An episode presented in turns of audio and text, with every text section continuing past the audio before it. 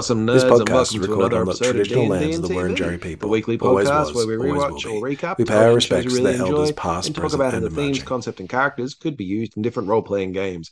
I am your host Jeremy, and I am joined by my lovely co-host Elise, who is currently swapping hand cream secrets with Thing, the the disembodied hand. I mean, look, I don't know if I would because to be honest, his hand looks manky. Or I mean, his hand, he looks manky. So um, yeah, I think I might I might pass on that hand cream tip.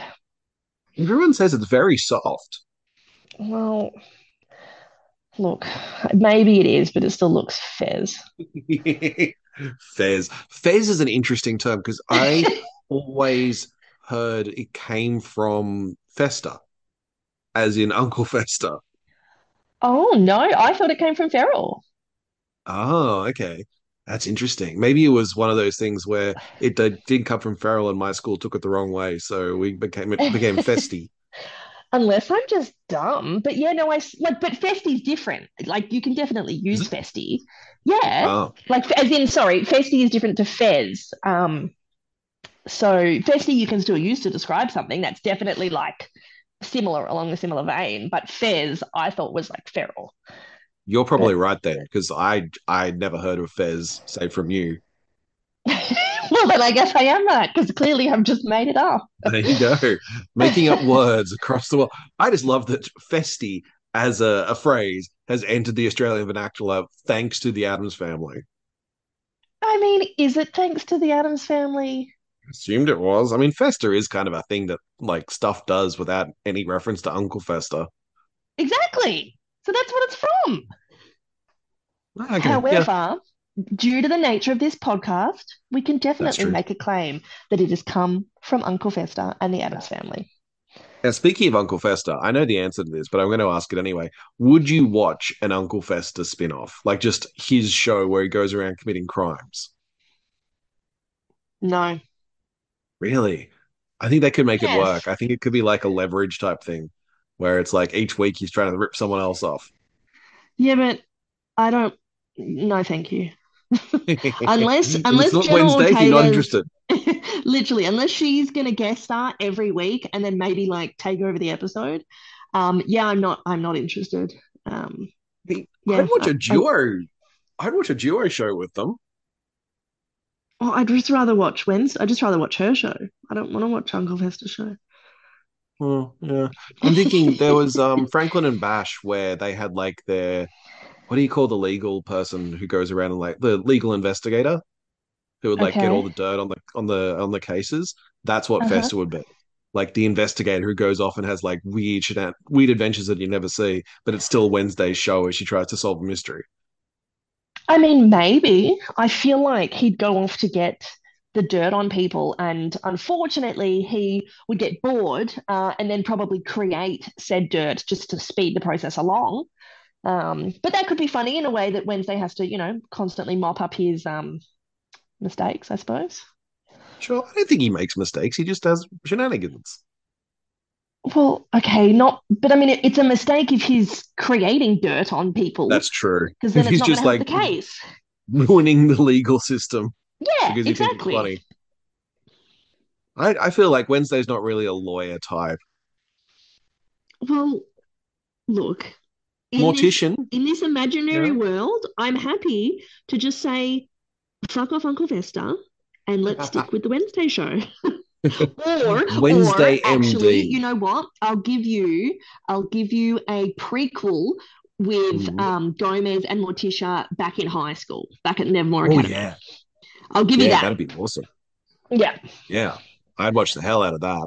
yeah, I would watch that too. That would be cool. Like that actually comes into our, our first question because this is the wrap up for the first season of Wednesday um, that was on Netflix, uh, where we talk just about general themes and ideas from the show and like some of the stuff that we could bring in. But we also answer questions from um, from listeners, which you can send in too if you send it through to dndntvpod at gmail.com. Um, but someone has written in. This one's coming in from Hogwarts Dropout. Um, and it says, "Would you like to have adventures? I'm assuming role-playing adventures rather than just regular real life ones. Oh, it is. Uh, adventures in a school similar to Nevermore, or even an entire campaign in it. And Um, well, thank you, mm, Hogwarts Dropout, for that question. Um, great mm, question. I'm sure I don't I can't speak from any experience or knowledge, really. I'm sure there are probably um um what's the word? role-playing games, Yeah, but there's um there's a there's a word is, is it system? Module. I don't know. I'm sure there's a system out there that is possibly set in a school or or maybe is based around um you know, a school with sort of creatures and different abilities. Like, surely that exists out there. That Um, does exist out there. There's a game called Kids on Brooms, which is okay, basically playing in a, a game, a world where you're at a magical school or a magical academy. Yeah, right, yeah. Um, that being said, um, I would be happy to to play in something like that. I feel like that would be fun. Do you Um, think that'd be fun for just one or two adventures? Because they're saying an entire campaign. I know there was the Strixhaven module that came out from Wizards of the Coast a while back, where it is all set at a magical university. And it's like you've got oh, classes and exams you've got to go to, but it's also about, you know, you have to get a job in the coffee shop. oh, And oh God. I, okay, no, I reckon I don't. I don't feel like I'd be up for a whole campaign. I feel like I would mm, be up for maybe a one shot or maybe a session over like a couple of weeks or something. Um, yeah, I feel like God, it's just making me feel like it's like you're just playing The Sims, you know, and going down like career mode. And Some people like that. Some people are into oh, just playing The Sims. don't get me wrong, I loved The Sims. I loved the shit out of The Sims and spent many hours playing it. Um, but I feel like I'd just go play that instead of this, if that makes sense. I did have a group one time that spent 45 minutes in the line to get their um their party's bar or liquor license. Jesus. I mean, to be fair, there was other stuff going on as well. Like the person behind them in line was being racist, and the person in front was like trying to create, cause a ruckus. And it was like there was stuff going on, but they're like, "We're gonna just go and deliver this license." I'm like, "All right, there's like demons and shit around, but that's uh okay. Yeah, Let's role play that. I'm If that's your, if that's your priority. Yeah. But I I can see it working if you treat it like the campaign as the whole book. Like I'm thinking Harry Potter because that's kind of the as many problems as it has. But each chapter has its own little arc.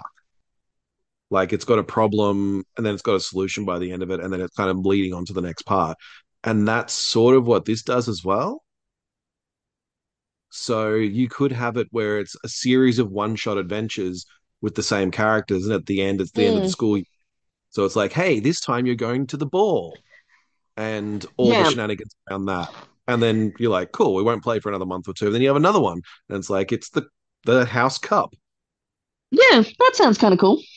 Yeah, and then by the end you've had a campaign and you've like graduated, and it's like these characters are now done, but you haven't actually had to sit down and be like, okay, and now at the start you're going to learn this evil villain's Yeah. plan, and you're going to have to go through.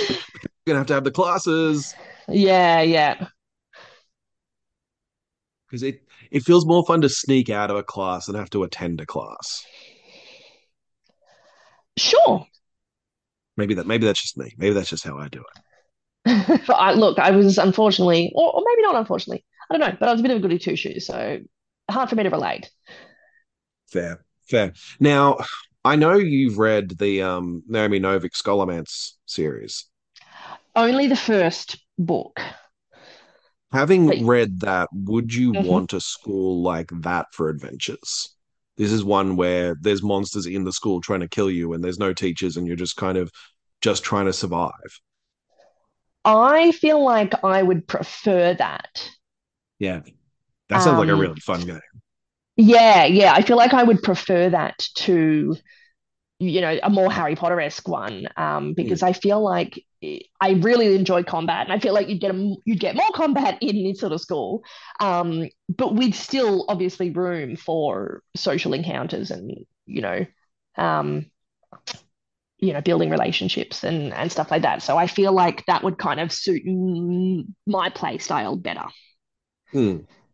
Now, I do wonder because combat is such a big thing for you Mm. um, as a player, which I'm very aware of.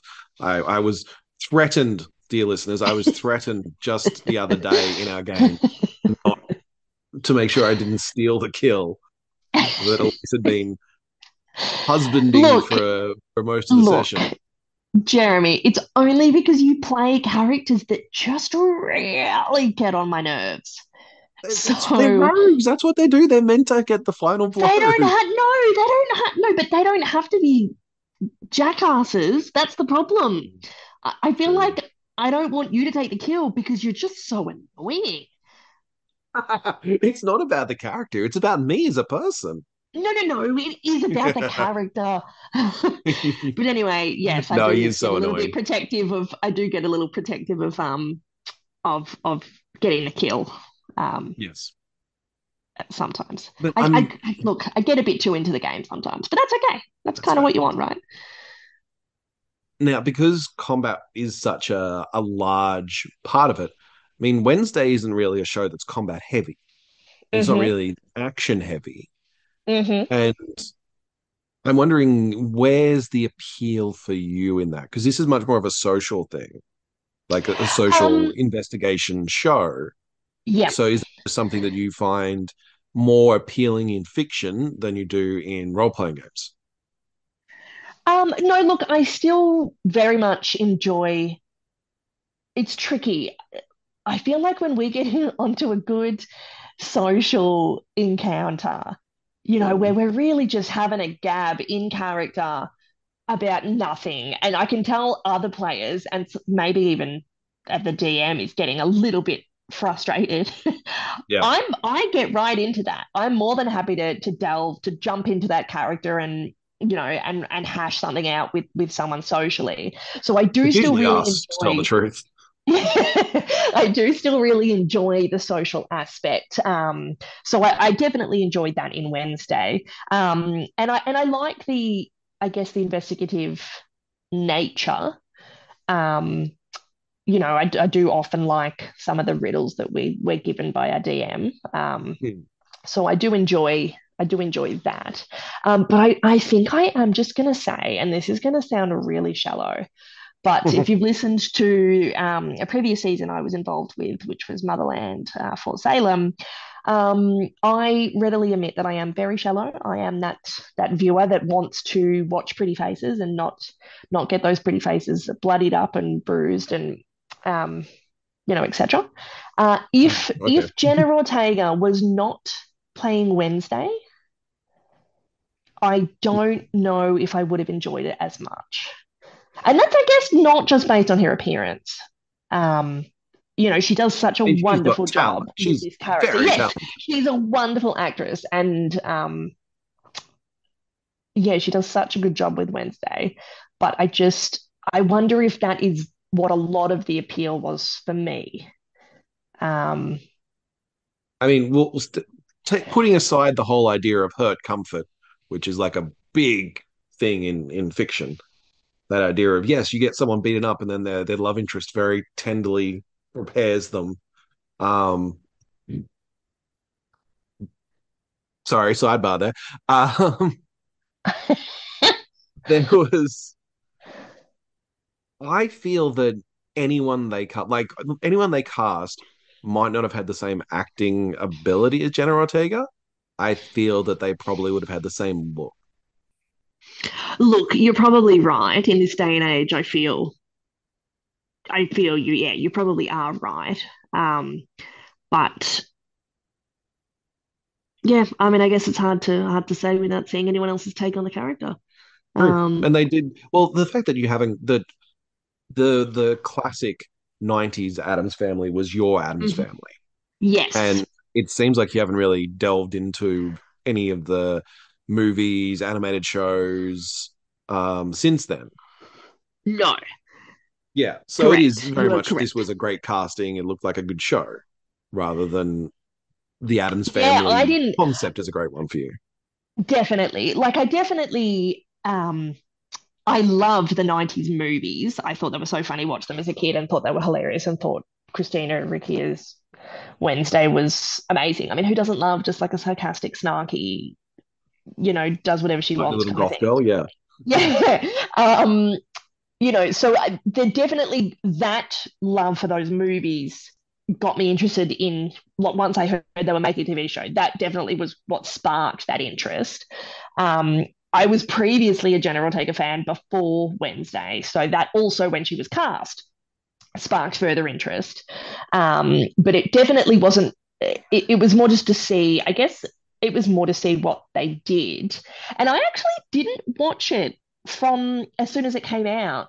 I was a bit late to the party, I think, but once I sort of started, like it's bloody blew up when it came out. You know, everyone oh, yeah. was talking about it and putting clips up and you know just going on about how good it was. So it's kind dance of like, oh well, shit, I better.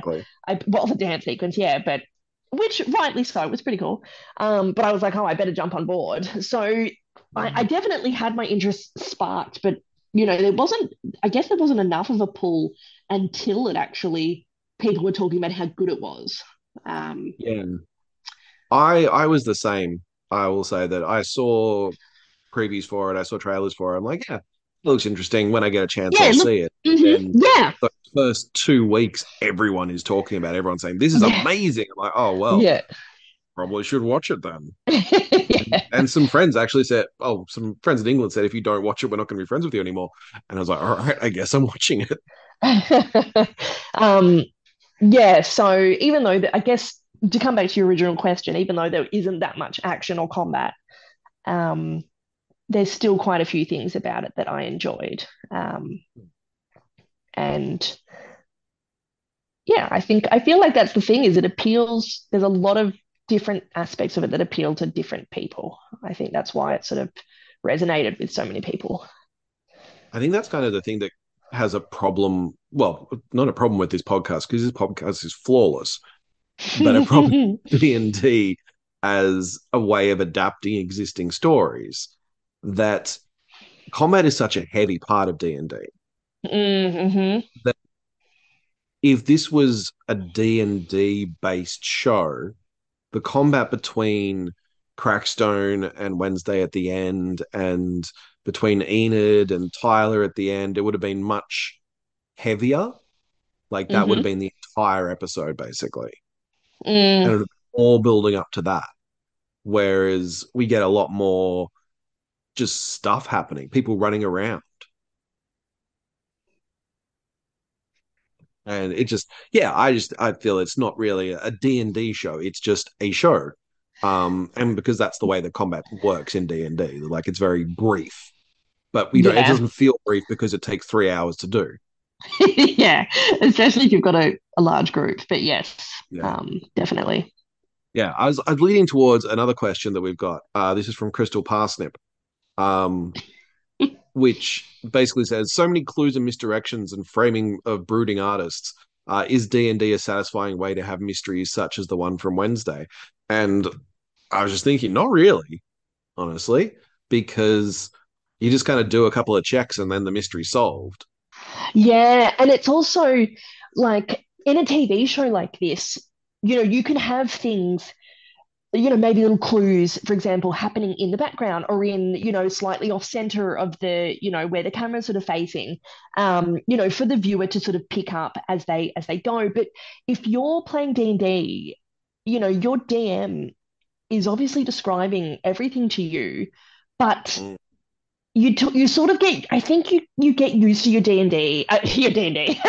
You get used you to your DM and you get used to your DM and the way that they describe and explain things. So I feel like if they were to try and drop in certain clues for you to pick up on, you're kind of going to know that it's like it's a it's a clue, you know, like quote, you know, quotation marks, um, because I feel like you'll you'll be like, oh, like that's different. You know, it's like, oh, okay, well, I'm going to look into that. Um, yeah. You know, it's it's hard it's, it's for them to kind of bury it in the description and and make it sort of unobtrusive. Yeah. It's that idea if you walk into a room and you see that the doorway has got this and the table's like that, and there's a wind blowing through the curtains, like, why did you say the curtains? I better go check out the curtains. yeah, yeah, exactly exactly. It's like, why did he make, you know, reference to that? Oh, well, it must be important. You know, let's check that out. So I think it is yeah. very, very difficult to to have a mystery like like in Wednesday. There's been a couple of things I've seen recently where I'm can't remember. I think it might have been Matt Colville and it might have been Super Geek Mike on YouTube, um, then one might have been talking about the other, but they were saying might have even been Ginny Di. I can't remember. I watch a lot of YouTube. Last week, it's all kind of a blur right now. But they were talking about how if it's something that's a guaranteed success, like let's say they're going to someone's searching a, a desk and they go, I want to find what's on the desk. They don't even roll for it. They're just like, you find everything on the desk. But if they're looking for like secret compartments, they need to say, well, I'm going to check underneath and like check the drawer to for false bottoms, and then they get to roll for it. Yeah, yeah. You got to be more specific. even, yeah, you got to be a little more specific about why you're looking for these things and how you're looking for these things rather than just, I go into the room and I check for secret doors. It's like, well, how exactly do you Yeah, check for secret doors? Because there's so many ways of doing that. Do you pull all the books alongside? And if they o- off the, the shelf, and it's like if they say I'm going to pull all the books off the shelf looking for a for a trigger to open a secret door, I'm not going to make them roll for it because they've said that's how it works. I know that's how it works, and it's like great, the door opens, and I I feel that that's the kind of thing that the game master has more control of through description. hmm Like I really want to run a game where it's much more of a dungeon crawl where it's like, great, you walk into a room, these are the dimensions of the room. I tell you nothing else. You have to ask questions from now on. Hmm. And that way it's like, is there a well? Yes, there is a well. Is can I get down there? Yes, you can. And just have them become like every room would become a puzzle in that regard. Yeah, yeah, Because that's you have that's no idea what's in there until you actually ask about it and look around for it. Yeah. I mean, I feel like I feel like I can sense some problems though, Yeah, I can sense a few problems with that as well already. I just want to do it. um yeah, look, it's an interesting idea. Yeah. I feel mysteries do it's, something I don't want to mislead players when I'm running a mystery or even when I'm running a surprise. I've got one game where the villain pretends to be someone that the the characters have met earlier. And just before the reveal, I make a point of describing the person that they saw originally at the start of the adventure, but I change one element of the description. And Okay. Like this is I'm trying not to to spoil it. Basically, I say something like, okay, when you first well, when they come in the very first time, like they're dressed, they've got, you know, breeches, doublet, they don't have a sword, but the person they're with's got a sword. And then at the end of the adventure, when they see the person disguised as them, I'm like, yeah, they dressed exactly the same they, way they were yesterday. Breeches, doublet, sword. Ah, And it's just that little thing of they didn't have a sword yesterday. yeah. Like that's something that you wouldn't notice if you like it's been a day and a half since you last saw them. Yeah, Yeah. sure, maybe they a Yeah, maybe yeah. they didn't. Yeah, But totally. yeah. And I'm not misleading them because I'm not saying, hey, this is exactly how it's it's it's a little bit of that gaslighting feel. I'm going, no, they've got a sword this but also that's why you should start to what question what's going on. Yeah. Yeah, yeah, totally. That's And it's not just, oh, I'll roll an insight check and see if they're the same person. It's like, well, you you look at them, they look the same. Yeah, yeah. and even down to um, there's someone with them who's a fake, like a pre, a wizard dressed as a priest, and I say, you see someone standing there, he's dressed in the robes of a priest. I don't say there's a priest there. I say he's dressed in the robes of a priest. Mm, hmm So that that kind of use of language just gives them in the information, but doesn't make them question the information. Yeah, when you that's true. look at yeah, it's like, well, you can see out the window and it looks like you can see to the the end of the street, but it's actually a painting or something. Yeah. So I don't know. I don't know if that was helpful or useful, but I think that in answer to the question originally, yes, D and D can be a satisfying way to have mysteries, um, but you got to work at it. Yeah. It's tricky. Yeah. Um, and oh, coming of mysteries, here's another one from uh, Pilgrim Hat. Um, did you feel like Crackstone was a real threat from the beginning of the series? No. No, me either. I mean, I don't think he's even mentioned at the start, is he? You don't think he's mentioned the second episode, I think. Fuck, is the second episode when they go to Pilgrim World? Um, no, it's the third because the second episode is the Poe Cup, right? Oh my God, I don't know. You know what? I've got notes. I don't remember what I did yesterday, Jeremy. yeah, that's true. I had a shocking day yesterday. Well, actually, I didn't get up till two. It was great. Uh, there's the crypt, right? That they've got to run to in the cup. Isn't Oh that yeah, that's true. Yeah. Yeah, possibly. Hmm. Yeah, So so no, always anyway, no, I didn't uh did not make any connections or have any suspicions at all. no, and it always seems to be the monster and whoever's controlling the monster, or there's some other force. Crackstone's just kind of a secondary thing. Mm, Like, is also there and was a problem for Goody. And mm. I think that's why he's not the the final villain in the in the show. Like he's dealt with pretty he's the the most powerful, but not the one that they should be worried about. Um, wait, what do you mean? Well, he's his is purpose is the to misdirect everyone. the What what is he basically? I still would have I still would have said that he was the um that he was the I don't know, for want of a better word, the final boss battle. Like like I know um I know Thornhill comes out afterwards and then they have to yeah. fucking sic sic bees on her, but I still feel like Crackstone was the the you know BBEG the the final the final boss battle. I'd say he's the final boss battle, but he's not the villain. Well, Like he's not the one pulling the strings. He's not the one that's set well, everything in sort of motion for the well, series. no, but they're they're He's kind of the like MacGuffin for it. like Christina Ricci's doing it for him, Yeah. Yeah, but he doesn't really have that much big agency in his own own release. no, but once he's released, he does. Yeah.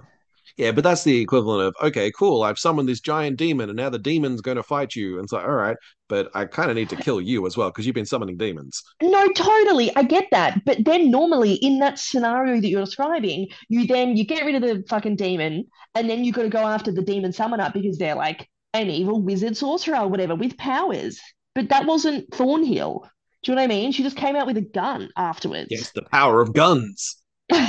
So I feel like like I understand what you're saying, but I feel like Yeah. Thornhill, you know, yes, she was still just like an added obstacle, but I, you know, I almost feel like it's um I don't know, like you kill like the final boss, and then it's like, I don't know, he's like a giant spider, and then when the spider dies, a couple of little baby spiders come out, and you still got to stomp on them. Like that's kind Yeah. of what Thornhill was, the baby spider.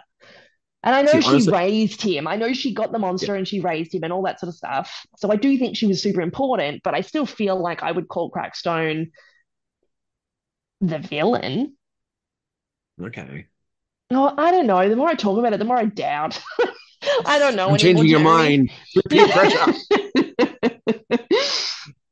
No, I I kind of like those sort of villain reveals, villain boss fights, hmm where you have someone who isn't powerful by themselves and does just have like magic or something, and they're able to bring someone who's so much more powerful into the table onto the table. And then once that person's defeated and the party's actually a lot more weakened, that's when the the weaker villain comes out and you've got to deal with them. Oh yeah. like that whole like she's got a, she got the power of guns now. It's like yeah, and Wednesday can't stop that because she's dropped her sword and she's on the other side of the clear or the other side of the, the pentagram. So it's I like suppose. that's she's in a bit of trouble now if Eugene hadn't shown up. And Yeah, it I mean, she probably it would have found a way. no, she probably would have found a way. I mean, that's kind of Wednesday's thing, but it's also it feels to me a little bit more realistic in that regard that sometimes the monster or sometimes the villain that's causing all these problems is just some jerk Yeah. And it's not always like Sauron or Vecna or some cackling evil that you have to defeat. It's like, no, it's just the guy that Mm, opened the book. yeah. I suppose. Um, and speaking of opening the book and magics and things like that, uh, we've got another question from Ritual Caster. hmm Um, this one has uh, there was no explanation for how the resurrection worked, either of Crackstone or Goody's healing of Wednesday. Uh, do you prefer being told how the spells and magic work uh, and the mechanics of it in the world, or just accept that it does? Um, I like to just accept that it does, and I like to be, I like to have the answer being magic. Um, you know, I, like I don't want to, I don't want to think too much about it. I don't want to poke holes in in what's happened. Um, you know, Goody was able to resurrect her because they're the same bloodline, they've got the same powers, Uh, and something Amulet, about a locket, and some yeah. something something about the locket, and blah blah blah blah blah. You know, so then magic. Um, and you know, the resurrection, there was like lightning or something, and then there was like body parts and like weird jars, like and something, something magic. And then that's what happens. So I'm more than satisfied with that. So if this was a role-playing game and you wanted to bring back someone who had died with magic, Yeah. would you then want to be like, okay, it's going to be the same way as they brought Crackstone back? Well, no, because I know that there's people that can do some revivify or some some Yeah, you just get Fester with his like little lightning bolt fingers. No, but in D and D there is. Yeah, there Do you know what I mean? Well, Like, he. This is so what I would I try to find someone who can do that, and then if they can do it, then great. If they can't, then I'm, you know, generally I resign myself once people die that they're dead in D and D. Yeah, I do as well usually, honestly. Um, this is something that I I feel I agree with our our game master, um, Ben Byrne of Ghostfire Gaming. Shout out to to Ben there. Um, where I want magic to be that bizarre, unknowable thing for a lot of characters. A lot of the time, I don't want it to be mechanized and to have all the rules. And it's like, if you put this hmm spell on top of this spell, you get this spell, Mm, sort of that everyone kind of knows. And that almost boils down to I don't like the mechanics of the game dictating how the world operates. Mm, Like, hmm honestly, no, from Wednesday, I'm quite happy for them not to explain in detail how Crackstone was brought back because they gave us enough detail. There was a magic book, there was a blood moon, there was like Oh weird yeah, there was. jars with body parts, and Yep, there was yep, like the blood of the person who put him away. Like, hmm cool. Yep, you seem to yep. have done a bit of research into this. You know, you know about that. Yeah, I agree with that. And then Wednesday's little resurrection healing, I was not on board with. I was like, no, how Oh, indication that that should work?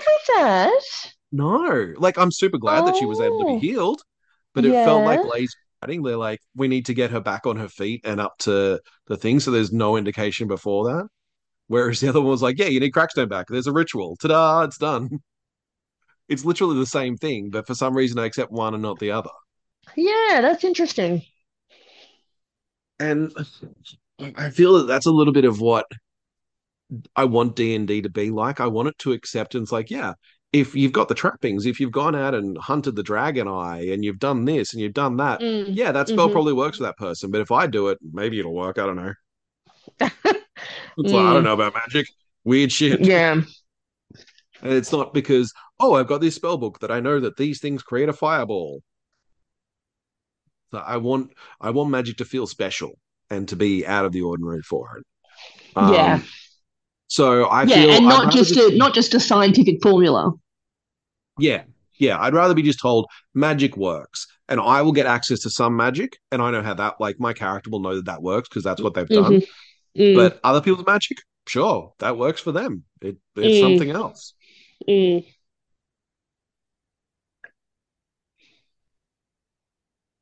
Oh, that felt like a bit of a rant, to tell the truth. No, no, it, it was fine. It was good. oh, good. Oh, good. Um, I don't have a segue for the next part. Uh, for the next question. Okay, how about this, Jeremy? Is there any more questions from our lovely viewers, listeners, there Lis- are listeners? our lovely viewers. Our viewers are, are everywhere. We do have a couple more questions. Um, this one's from Misogyne. Um, I'm, I hope I'm pronouncing that right. I've gone for the French mise en scène version. hmm Uh, I got, I picked up on that. Yes, that's right. Everyone else did as well. Uh, the brooding atmosphere of Nevermore and the stunning visual appearance of Wednesday and Enid adds so much to this series. How do you emphasize something about your character to make their scenes scenes seem more visual? That's a good question. Oh, that's a tricky question. Yeah. Like So I kind of make kind of see what they're your saying because scenes seem more visual?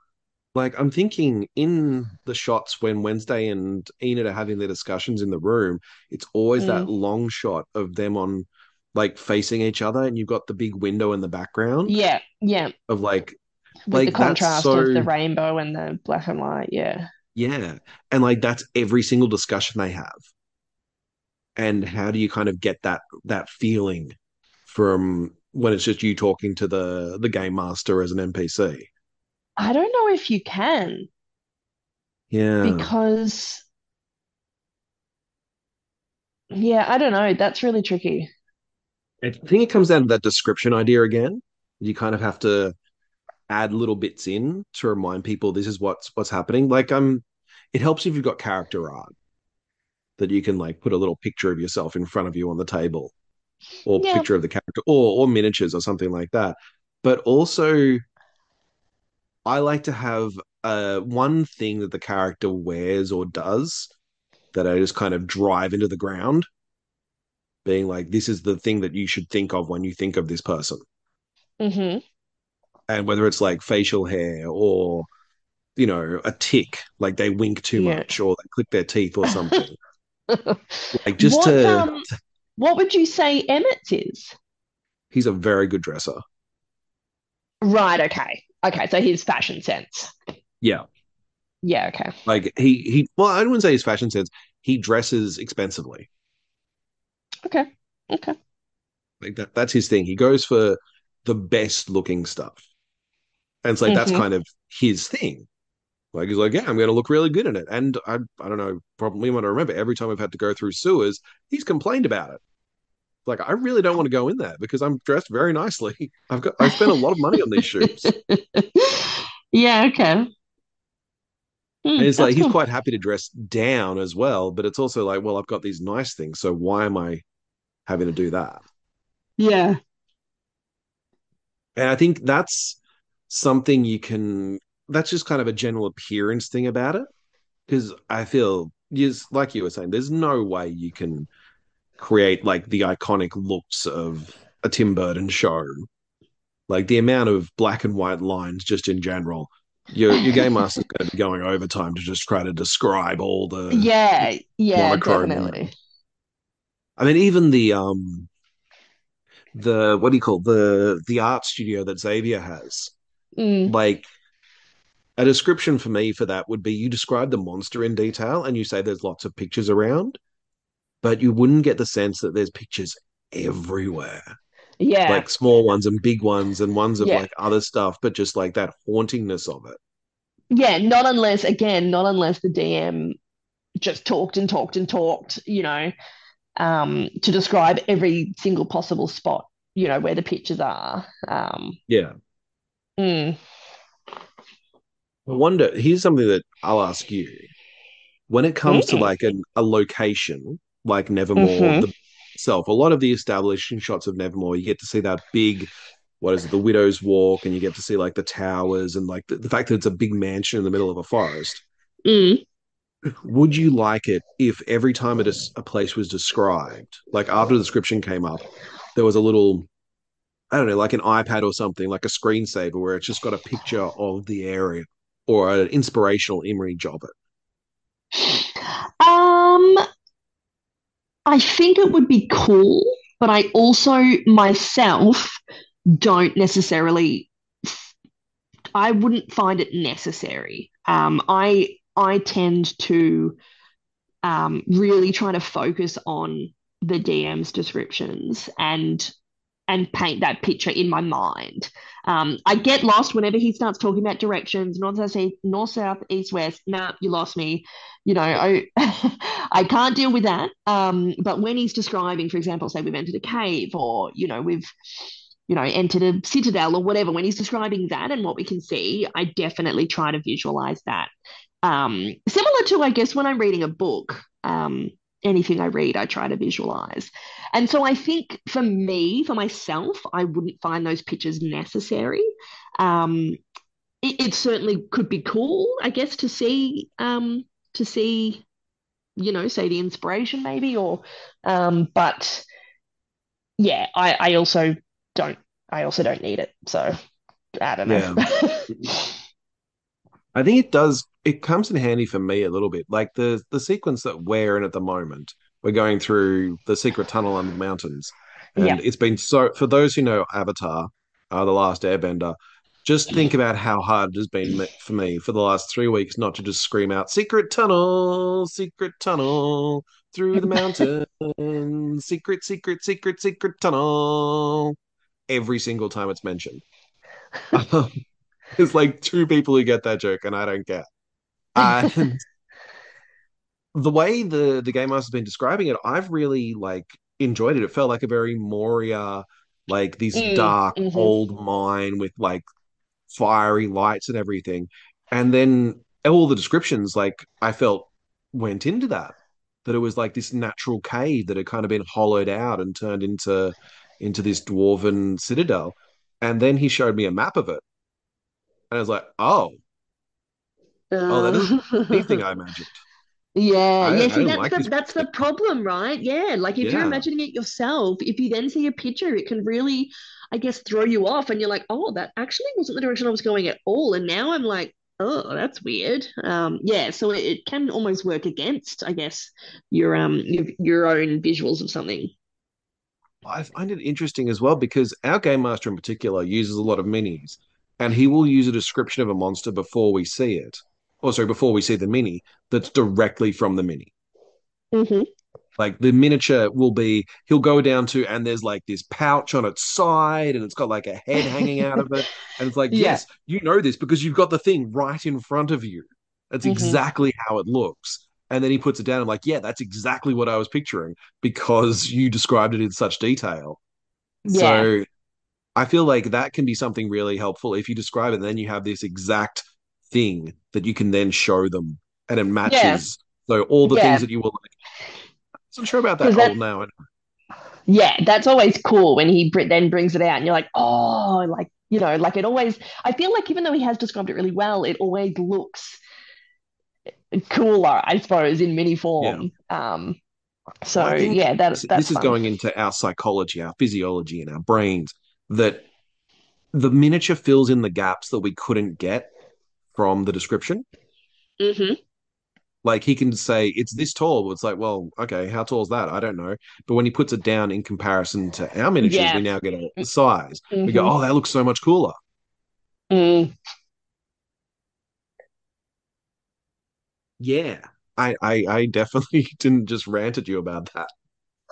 Stop saying that you're ranting. I don't think you're I'm ranting. I think you're It's my rant. talking pas I think you're talking passionately. Listeners, I have COVID and I'm a bit loopy at the moment. Um, let's wrap it up with one last question. This is coming from Yet to Graduate. Um, romance is such a big part of teen shows. Do teen characters need to have romantic entanglements since it is such a big, a large part of real world adolescence? Um, okay, I have two thoughts. Okay. My first thought is yes, but um, I myself am a, a massive romantic. I love shipping characters. Um, so I'm always for romances uh, in shows. However, there definitely, I think, needs to be more representation of, um, you know, asexual and aromantic people and characters. Um, Yeah. so so I think you need to find the balancing act. Like, don't have a romance just for the sake of it, even though I would fucking love it. Um, Mm. I feel like it's better if it's if it means something and if it's, you know, I don't know. It, that's really tricky because I'm very much all for it, but I also think that you know, we're trying to be better at representing, you know, how diverse we are as, you know, as humans. Um, so I feel like that can't be forgotten as well, is that we need to represent the, you Yeah. know, I um, think I think you've you've hit kind of a nail square on the head that it is such a fun thing to have ships, mhm, but having that representation is a lot more important. yeah, That I've had a game, I run a, a game quite regularly where the people you're trying to save are two women who want to get married. mhm, And I was running the game for a group of uni students who were probably 19, 20, just out of high school. And afterwards, one of them came to me and said, I was so glad that you rep- said these two people are queer and no one blinks an eye at it. mm, Like the problem is that their families don't get along. It's not the fact that they're queer.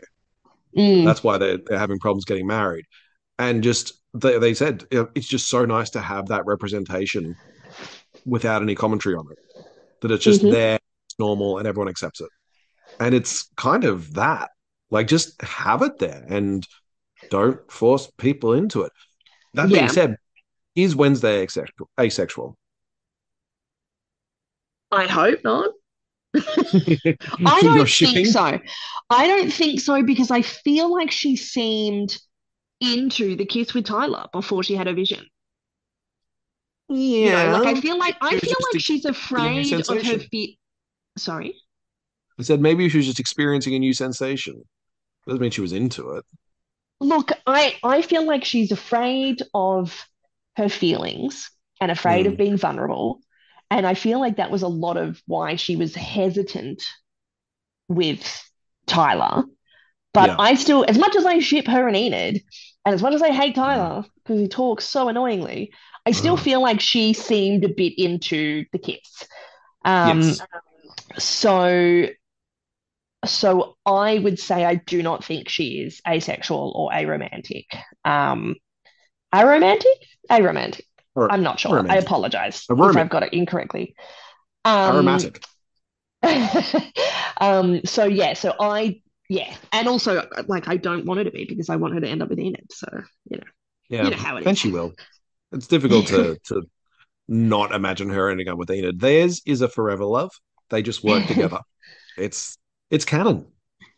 Um, I I don't think she is either. I don't think she's into Xavier at all. I think yeah, that's yeah, nah. I think yeah. I remember reading like a discussion about the fact that Enid and Wednesday had so much more chemistry, but for some reason they end up with boyfriends. I'm like, does she though? Does Wednesday really end up with a boyfriend at the end of the series? Not really. Well, She at the has end a of the series, at the end of the series, no, definitely not. No. But I do think at one point there was a brief moment where Tyler was her boyfriend. Yeah, I don't like that. I don't like that at all. Um, speaking of asexuality and that idea of relationships and dating, kind of bringing back to RPGs for a moment, the idea of Monster Hearts, which I wanted to talk about so much more in this series and didn't because of reasons, and I always forgot to. Um, they have one of the moves that you can do in that, and this is like I'll try to use a D&D for it, basically like a hide action. This is something everyone okay. can do when you're in a social encounter. You can make a roll to turn someone on because you're all playing Tina. And the idea is like if they roll if you roll correctly, they don't get a choice of whether they're turned on or not. You just get then get an advantage on them. And that's the idea of when you're a teenager, you don't actually have control over that. But they have made the point that if you're asexual, you're not turned on, but the person trying to do it does gain an advantage against you because they've made you feel uncomfortable. okay. Okay. That's pretty cool. Yeah, and I was like, that's that's some nice. I well, I think it's nice um, way of me- mechanizing, mecha- making it into the mechanics of the game. This idea hmm of of adolescence and the romance and all the hormones and feelings that you feel. Mm. Yeah, I think that's really cool. Was that in it from the start, or is that a new edition? I believe that's a new addition. Yeah, yeah. I think because they did the first series of Monster Hearts and then they did an updated edition. I think it may have been even added for, onto the second edition. Mm-hmm. And it certainly was from listening to the feedback from the community saying, hey, that won't always work on asexuals. Yeah, yeah. But I, I think it's such a great idea. And particularly that idea of even if your character's identifying as straight, if someone tries to turn you on and it works, like, well, now I got to think about some things. because that's what teenager is. But again, yeah. the romance is you don't. It is kind of a part of a teen character. I want to play a teen character who kind of falls in love like 16 times a day. The total boy crazy one is like, oh my gosh, they're amazing. Didn't you see someone last week? Yeah, but they that's old news now. Yeah. Oh, they're gross now. Yeah, they're gross. Did you realize that they got only like one horse? I'm thinking particularly of um, Jester from the Mighty Nein, who mm. is definitely, I feel that she's like 18 or so, but she's lived most of her life like very sheltered, but knows a lot about sex because her mother's a sex worker, but doesn't know much about actual romance, so is obsessed with like romance novels. Hmm and just that idea of very much looking for the connection and falling in love with people and like oh my gosh you're amazing and i've got all these these heartstrings and things but also being very worldly in other areas. Mm. that's that's just what, when it comes to to teen romance or romance in games that's what makes me think of it. Mm. i feel like we jumped all over the place with this episode but that's what a wrap up should be. We're just Wrapping following the money, questions yeah, it's like wrapping up a mummy where you're just going around and around and around and around and around until it's completely covered. Mm-hmm. Yep. Mm-hmm. Yep. That's what I do on my podcast. Um, Elise, is there anything else you wanted to bring up or mention about this show? Anything? Oh, that's right. We didn't. Oh, that's the thing we always do. We're going to talk about what do we see coming for the second season. Oh yeah. Okay. Um. Hopefully, some more Wednesday Enid progression makeouts. Yes. Um, okay, so surely something's going to happen with Bianca and her mum. Yeah, yeah. Um, I reckon there's going to be more for that. I reckon Tyler's going to make we'll... an appearance. Yeah, yeah. I reckon Tyler will make an appearance. I reckon Xavier's father might come into it.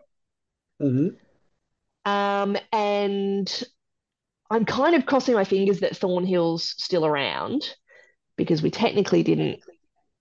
You know, I know you said that Wednesday curb stomped her face, but we didn't really yeah. see it. We just saw a boot. Could have been to make her unconscious. So anyway, I'm crossing my fingers she she comes around.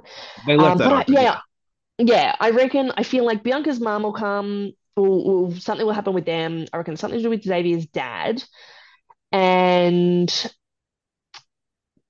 you know, just more mystery, murder, and mayhem at the Nevermore Academy. Because the series ended with someone like sending Wednesday photos Oh my god, I forgot. we literally just talked about it last week. Yes, yeah. that's. Although, did we actually even mention that? No, oh, we didn't. Don't because it was perfect. it's like it was it was so clearly sequel bait. It's like it didn't matter until yeah. next season. Yeah. Um. Yeah. So she gets photos, and then basically saying, "Oh my god, what does it even say? I can't remember. I'm watching you. Yeah. I don't even know." Yeah, or be seeing you or something like that. But the photos are of her and Xavier and her and Tyler. Yeah. Yeah, interesting. Yeah, which means this is obviously not one of them. And it's also sent to her phone, which she only just received from Xavier. Yeah, that's kind of weird. So I reckon that's someone we haven't been introduced to. Um, yeah. because yep. you don't reveal like that there's not enough people in it to be setting it up now. Um, unless it's Kent, that dick. Nah, God, it can't be Kent. But yeah, I reckon that'll be one of the one of the main, or maybe the initial mystery is she's trying to work out who. Yeah, the initial, if not big mystery, is is who's behind that and what do they want? Maybe. Yeah, I reckon the first episode will start with someone trying to kill her again. the way that um that Rowan did, like knocking a gargoyle or something onto her. And yeah. then she'll be like, someone's after me again. I'm going to have to figure out who. And there'll be like a very slow burn other mystery going on in the background, which will eventually yeah. come to tie in with both. Yeah, that we might not even realize is a mystery and, you know, might not even yeah. realize it's building. And then all of a sudden we're like, oh, yeah, we got to work that out. Yeah, I reckon that's what it'll be. I reckon we've yep. done pretty well. And I reckon Lock it in some way. Oh, really? Yeah, I think they they need to get Gwendoline Christie back. She's just too I good. know, I know, but they've they've really like they really killed her. Uh, twin sister Ooh, I like Principal. who didn't get to go to Nevermore with Morticia because you know if you're shapeshifters, do you really want to have a twin? Well, I mean, why not? I don't know. I just thought it'd be weird. But yeah, no, I'm down. Look, I'm down for more Gwendoline Christie, definitely. So yeah, if that happens, that would be great. that's that's our predicts. Um, hmm I guess if we get it right, then hooray. Um, so I think that's kind of it.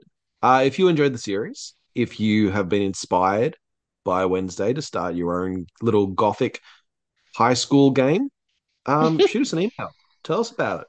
Email address is dndntvpd at gmail dot com, Or you can do at the same thing that's not really right. At DNDNTVPOD at Instagram to see uh, some some screenshots from the thing, but I answer questions there as well. Um, thank you for listening. This has been a fun season to talk about. Uh, thank you for coming on and being a guest, Elise. It's been a weird few few recording weeks for us. You are very welcome. It has been fun, and I always learn something. I learn more about D&D from these conversations, which is great. That's good. And we are going to play Monster Hearts at some point. definitely.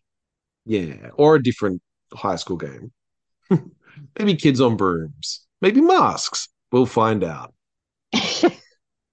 Well, someday when we actually have time off from D and D, we'll do that. Someday.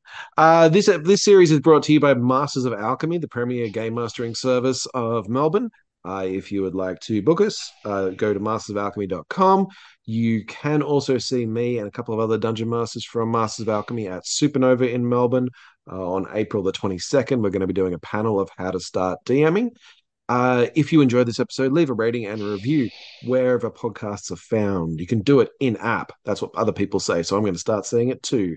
And uh, tell your friends. That's probably the best way because you know what they like, and their your recommendation means more to them than an algorithm recommendation, which is actually what the ratings of the the podcast apps do. They just give you an algorithm and recommend stuff that might be like what you like. So yeah, tell your friends if you enjoyed this and you want them to listen to it as well.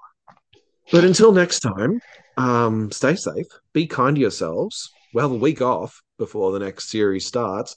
Uh, so we won't see you next Wednesday, but may all your hits be crits. Bye.